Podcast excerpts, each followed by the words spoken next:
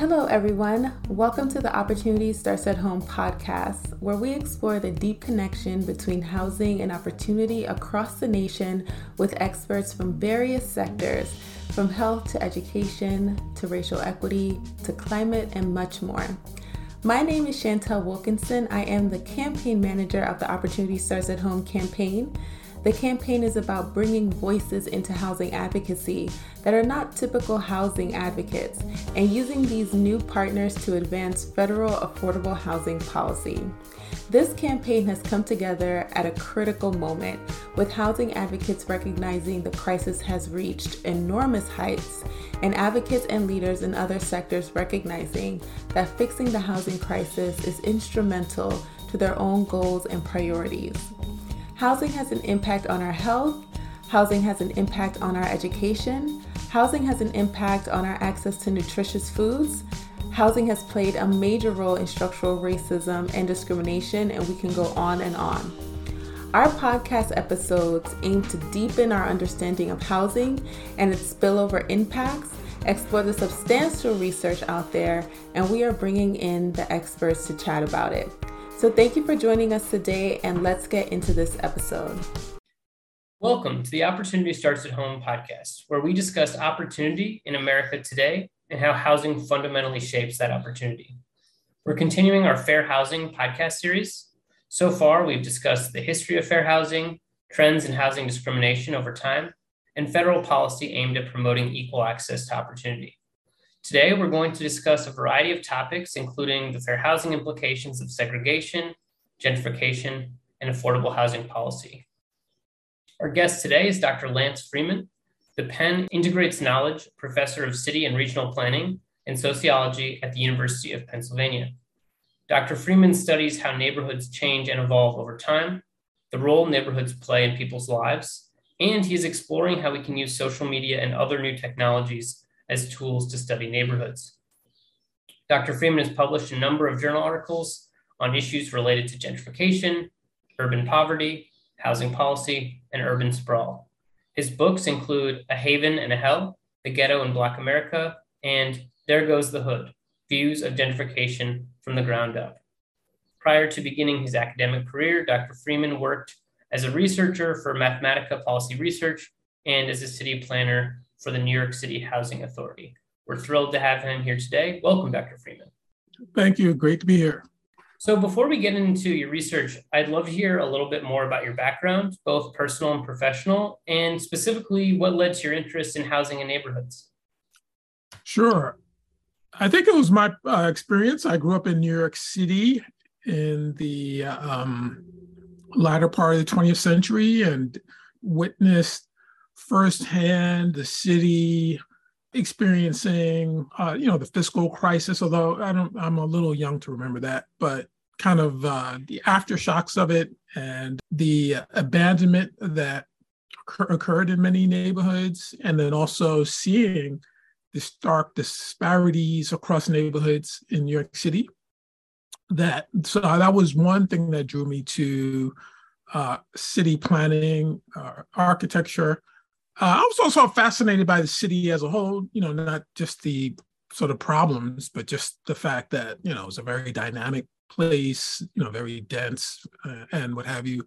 So I was also fascinated by that. So I think city planning offered an opportunity to marry those interests. And I was interested in using that career as a way to address or solve some of those challenges, and ultimately later on study them as a professor and teach others that are interested in this area as well.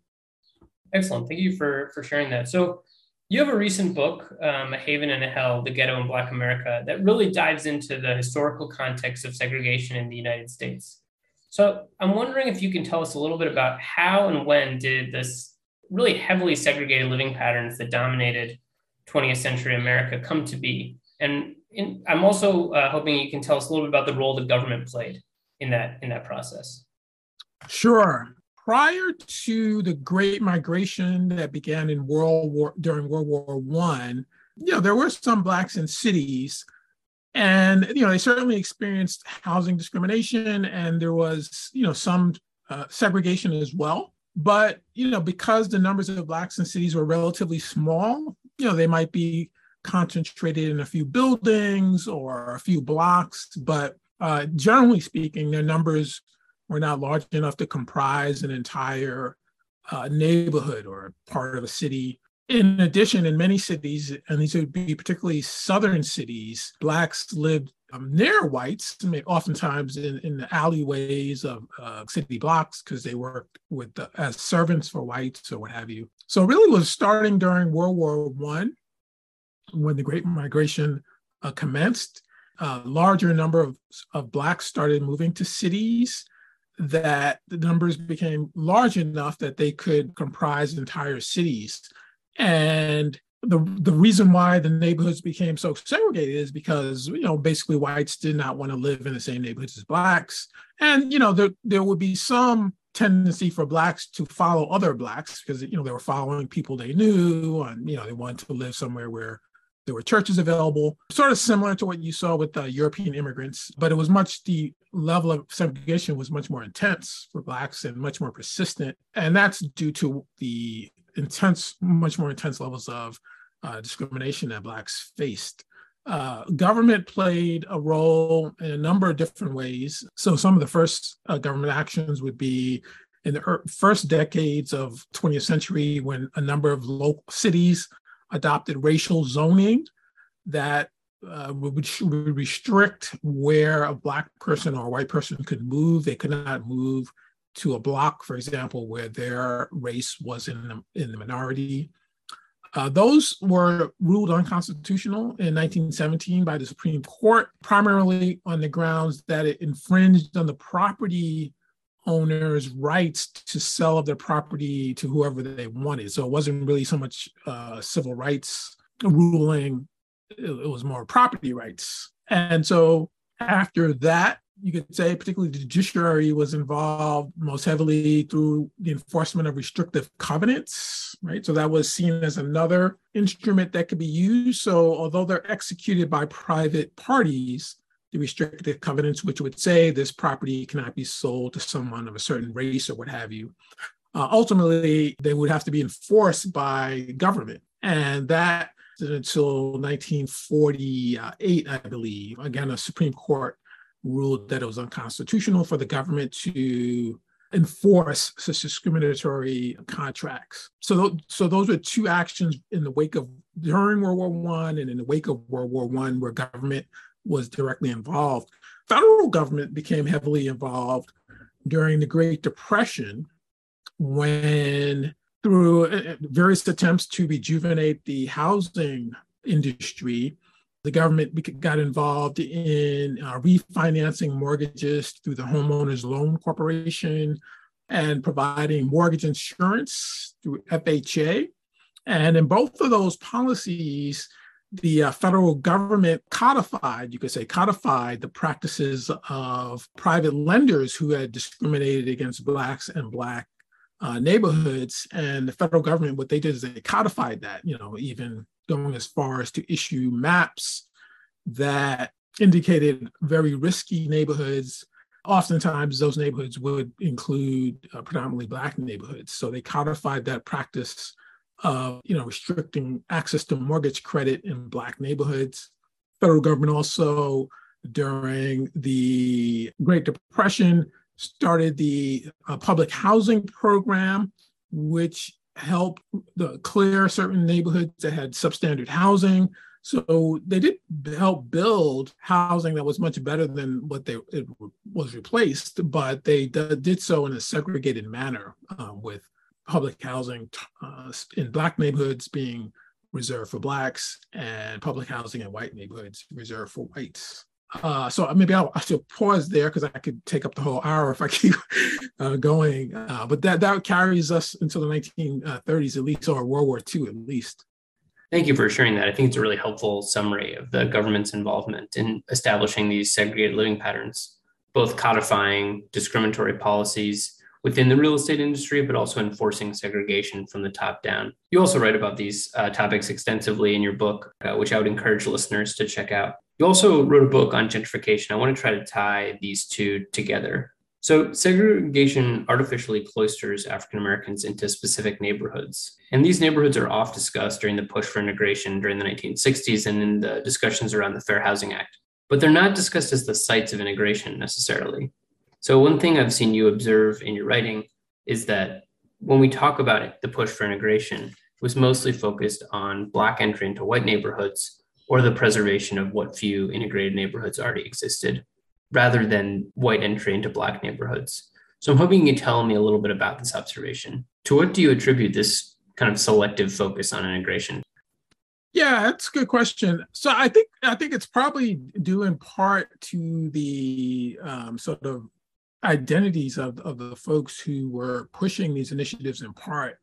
And that would be both, the whites and Blacks that were engaged in this. And I think the assumption, for example, on the part of Blacks who pushing this would have been mostly the middle-class Blacks who, would have wanted better housing opportunities, which at that time was for the most part confined to predominantly white neighborhoods.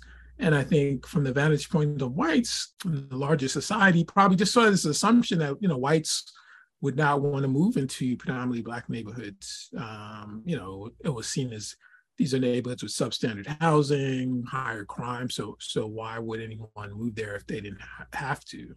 So I think that was sort of, part of it was sort of a bias that just the assumption would be, we want to help Blacks move into white neighborhoods and, presumably there wouldn't be any whites that would be moving into Black neighborhoods. Yeah, and I think you see that a little bit in some of the discussions, even around the Fair Housing Act, this kind of explicit focus that a lot of it was on enabling these kind of artificial barriers that have prevented, African Americans with means from moving into the neighborhoods that they choose, as opposed to, a larger scale, so kind of selective integration as opposed to whole scale integration. Now that dynamic, this dynamic of focused on Black entry into white neighborhoods, that changed a little bit in the first decade of the 21st century because of the emergence of gentrification as a force in urban development. And so this period is characterized by a big uptick of predominantly white and just homeowners or renters with means moving into predominantly neighborhoods of color or neighborhoods with working class individuals. So can you tell me about where does this come from and how does it play out in that? Am I right in describing it as kind of this first decade of the 21st century where this really takes off? Yeah, I think so. I mean, there were some instances of it occurring prior to that time, but the pattern picked up in the 2000s compared to latter decades of the 20th century, and I think that was part of the overall increase in gentrification. There was some gentrification that was starting. You can even find examples in the first decades right after World War II, but, particularly during by the 1970s, it started to become more noticeable. And the process is simply that many neighborhoods in central cities had experienced white flight and disinvestment, in part due to some of the things I just talked about, like redlining. And starting in the 1970s, you start to see, it becomes noticeable that, some sections of cities are not experiencing disinvestment or white flight. Instead, you're having younger professionals move into these neighborhoods. Oftentimes, they might rehabilitate the housing stock there. They might attract or be involved in opening up new types of stores. And so the neighborhoods start to attract, more affluent households who are oftentimes white. And I think probably for most of the 1970s and 80s, it was kind of isolated. In the early 2000s, it starts to become a major wave and really, hardly any large cities that did not experience at least some gentrification. And with that, you start to see gentrification in neighborhoods that were overwhelmingly Black and at larger numbers than you had saw in the past. So there were a number of factors contributing to it, changes in the economy. Economies were being transformed from primarily manufacturing into service, business services, professional services, the types of businesses that do better or are drawn to central cities, right? So these would be like law, consulting, information technology, And even perhaps even more important, many of the people working in those industries were young professionals who tend to be drawn to central city living. You also had demographic patterns that were contributing to this. People were marrying later, having children later, having fewer children. And again, younger adults, particularly childless adults, tend to be drawn to central cities. So all those things combine to make central cities relatively more attractive compared to the suburbs in the early part of the 21st century. So, I mean, you've literally written the book on this, so I know you're not going to be able to share all of your research, but you do such a nice job of, I guess, identifying the nuance within a very complex topic. So you've done quantitative analyses, you've done qualitative studies that incorporate extensive field work. So what do we know about how gentrification impacts a community? And I'm thinking about both like the perception of neighborhood residents, like how they feel about gentrification as it occurs, but also in terms of outcomes like, say, racial diversity or displacement. Yeah, you know, it is nuanced, as you mentioned, and contingent upon the particular local conditions. But I think, you know, oftentimes what can happen, at least in the earlier years, I think there was some surprise that it was happening. I think now it has become much more prevalent, so it doesn't necessarily surprise people, and maybe people even it could be instances people overreacting and thinking there's going to be all this gentrification. But I think, you know, initially it was surprising after the decades of disinvestment to see that these neighborhoods that now are attracting investment and upwardly mobile professionals. I think people are affected differently. That kind of depends on their situation. So you could have someone, for example, who's the homeowner, who might just decide to sell their home and take advantage of the windfall provided by rising property values. Could have someone who's a renter who would find that over time, it'll be increasingly difficult for them, you know, assuming the rents in their apartment rise, it would be increasingly difficult for them to stay in the neighborhood. And they would be less likely to be replaced by someone of their socioeconomic status, right? So that's contributing to the change in the demographics, the type of people who are trying to move into the neighborhood. As I mentioned previously, in many instances, gentrification is associated with an upgrading in the housing stock. So people could be buying older homes and, you know, refurbishing them. So that's going to change the physical landscape of the neighborhood. I think the displacement could happen on several levels. You could have, you know, as I mentioned, people no longer able to afford to live in the neighborhood because housing prices have risen. You could have people, as I mentioned, who in the past might have considered moving into the neighborhood, but who no longer do. Then you could also have people who feel like they don't necessarily belong in the neighborhood anymore. If the sort of character of the neighborhood has changed, you know, the types of stores that are opening are the type that they don't patronize, or if the types of services that used to be available in their neighborhood are no longer there, they may not feel comfortable there. And so although they may not be physically forced to move, they might simply decide to move because they don't feel like they belong anymore. So gentrification could affect the neighborhood in a multitude of ways, right? It could change it demographically, could change the economic base if different types of stores move into the neighborhood.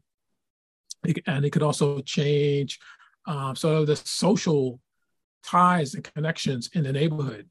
And sometimes this spills into politics, right? If the gentrification is substantial and sustained enough, you start to see changes in who might be elected to represent certain areas. And then you can also start to see it in schools as well. Usually schools are a lagging indicator in gentrification because oftentimes the first people moving in are young professionals who don't have children.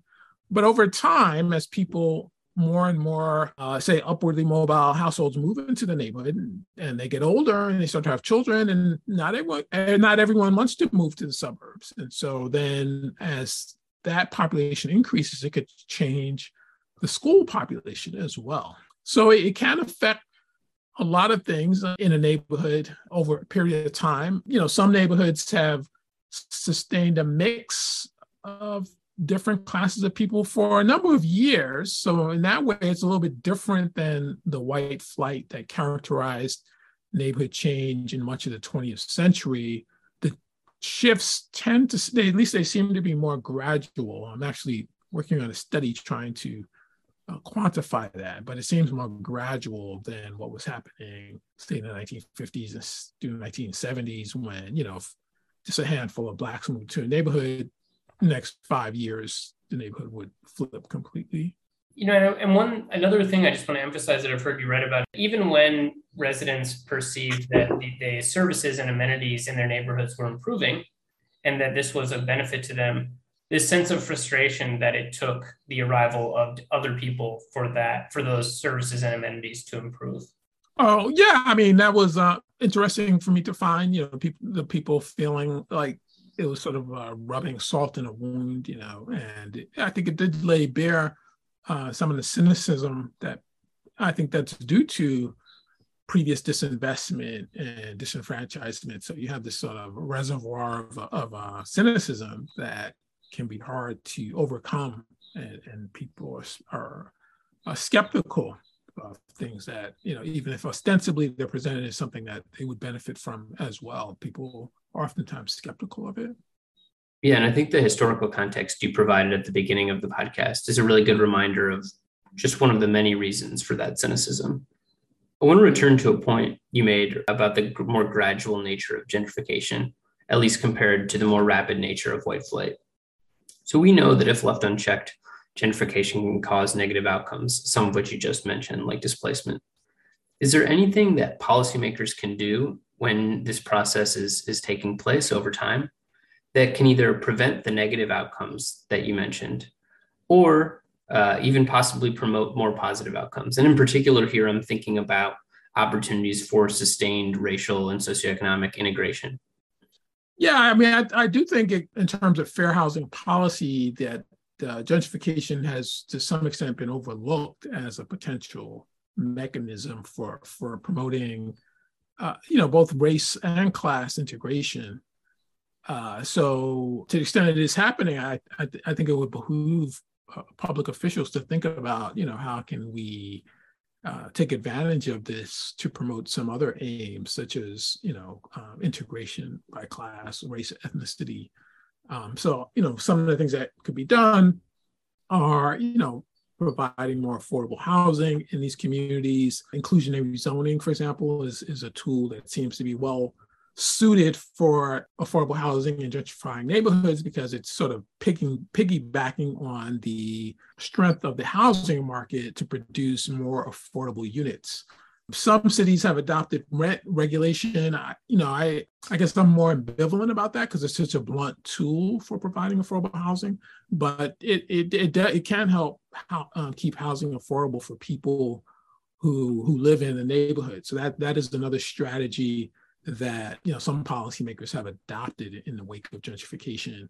And I think you also have to think about the sort of social side, cultural side, that may not necessarily be the arena for policymakers or politicians to really think that they're going to affect the most change. But if the communities themselves can, you know, be mobilized so that they can, you know, look out for their own interests and sort of make sure they have a seat at the table, I guess where policymakers would come in is making sure they reach out to people who have lived in the community and give them an opportunity to participate in you know, changes that are happening in their community. So I think it's, you know, you need at least a two-pronged effort, one focusing on, you know, helping people to be able to stay in the community, but then also helping people to be able to voice their concerns and needs beyond people who may be more advantaged or who are moving into the neighborhood, who already have more resources.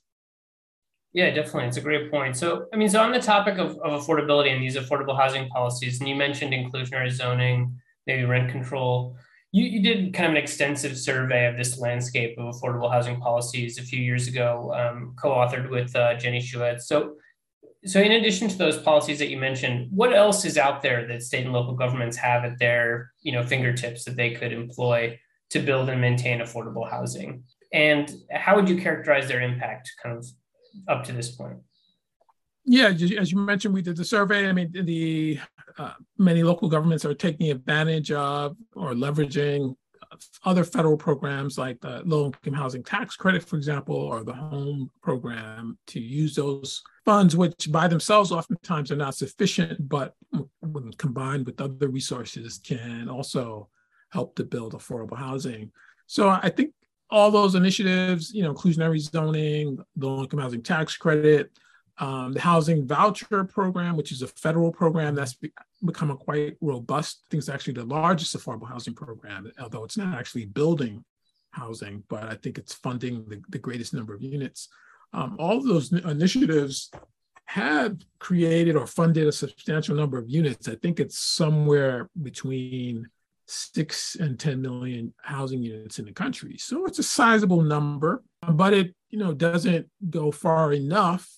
I think particularly in cities where it's hard to build more affordable housing or build more housing just in general. I think that's the remaining area that people are looking at increasingly. How can we make it easier to build more housing, which by itself might not necessarily result in more affordable units being built right away. But what it might help do is take some of the pressure off of the existing housing stock and, by building, even if it's just luxury units, you know, that could actually have the side effect of reducing the pressure in terms of gentrification, because people then are no longer looking for housing in, you know, formerly marginalized neighborhoods, because there's a wider supply of housing that's catering to middle-class professionals. But if you don't have that, that's when people start to look for housing in older neighborhoods, neighborhoods that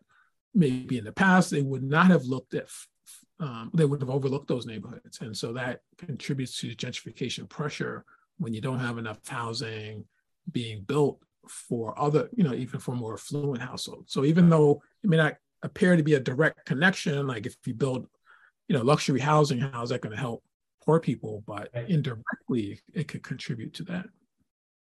Yeah, so I mean, if you can push a button and say policymakers, this is what you should do, policies that they could implement, or to your point earlier, maybe it's outside of the policy realm and things that you'd really like to see that maybe are more community-based. What would you like to see happen either around affordable housing or integration? Yeah, well, maybe I'll try to say one about each. I think in terms of integration, I think, you know, the Obama administration started to go down this path with the affirmatively furthering fair housing. And I don't know if your previous guest talked about this, but I think, you know, they could continue, that could be continued and be made more robust. And, you know, the role the federal government could do, not so much directing the efforts, but providing resources to sort of grassroots organizations that work in that arena. Federal government has been fairly hands-off in terms of promoting integration itself, specifically since the adoption of the Fair Housing Act, but they could, you know, provide more resources and technical assistance to grassroots organizations that are engaged in that kind of activity. And thinking about it, not only in terms of, you know, non-whites moving into white neighborhoods, but even in terms of gentrification, how do we maintain lower income households in neighborhoods that are experiencing gentrification. And then in terms of affordable housing, yeah, I think the federal government could devote more resources to building affordable housing. I think the housing voucher program, you know, as I said, it's become quite a robust program.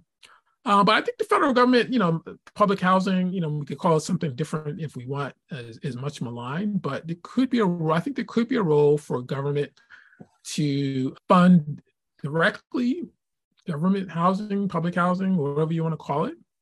And it could be an opportunity to think about experimenting with things like using solar power or renewable energy, or building in a way that's more resilient to climate change, right? So I think it could be thought of as a way to tackle a number of problems, affordable housing, and perhaps some other things that, you know, the private sector might be hesitant to jump all the way in, but the federal government could play a sort of a lead role in that area. Yeah, so two quick things. One, I think I've seen you write about this before, but just in general, like when you consider affordable housing policy, also thinking about the racial equity and socioeconomic equity implications of those things. So low-income housing tax credits, you know, are a big tool, lever to increase affordable housing, but where you put them matters, right? If you put them in a predominantly Black neighborhood or white neighborhood, that's going to have a racial equity impact on the, you know, what the ramifications of those policies are. The second one is at your comment about affirmatively furthering fair housing rule is a great plug. We have an upcoming podcast with Justin Steele of MIT, who's done a lot of research on looking at the impact of that rule and what it could look like in the future. So thank you for mentioning that. All right, so you know, you obviously have done a lot of research in this area, and you mentioned some of the things you're working on. What further research would you like to see? Either, you know, projects that you have kind of on the docket, or are there other scholars that you would like to see take things up, or, you know, what would you like to see further fleshed out here? Yeah, I guess, you know, related to the integration, gentrification, you know, a lot of the motivation or some of the rationale, justifications for promoting integration, particularly for schools and to some extent for neighborhoods, was describing the benefits of that.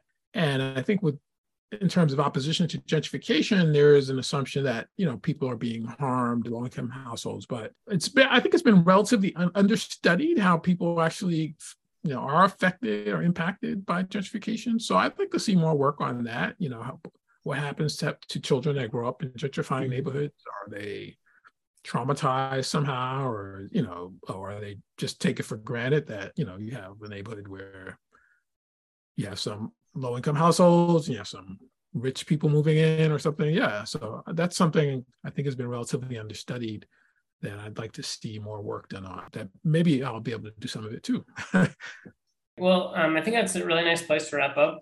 So on behalf of all of our listeners, Dr. Freeman, thank you so much for your time. And we look forward to reading all of your research in the future.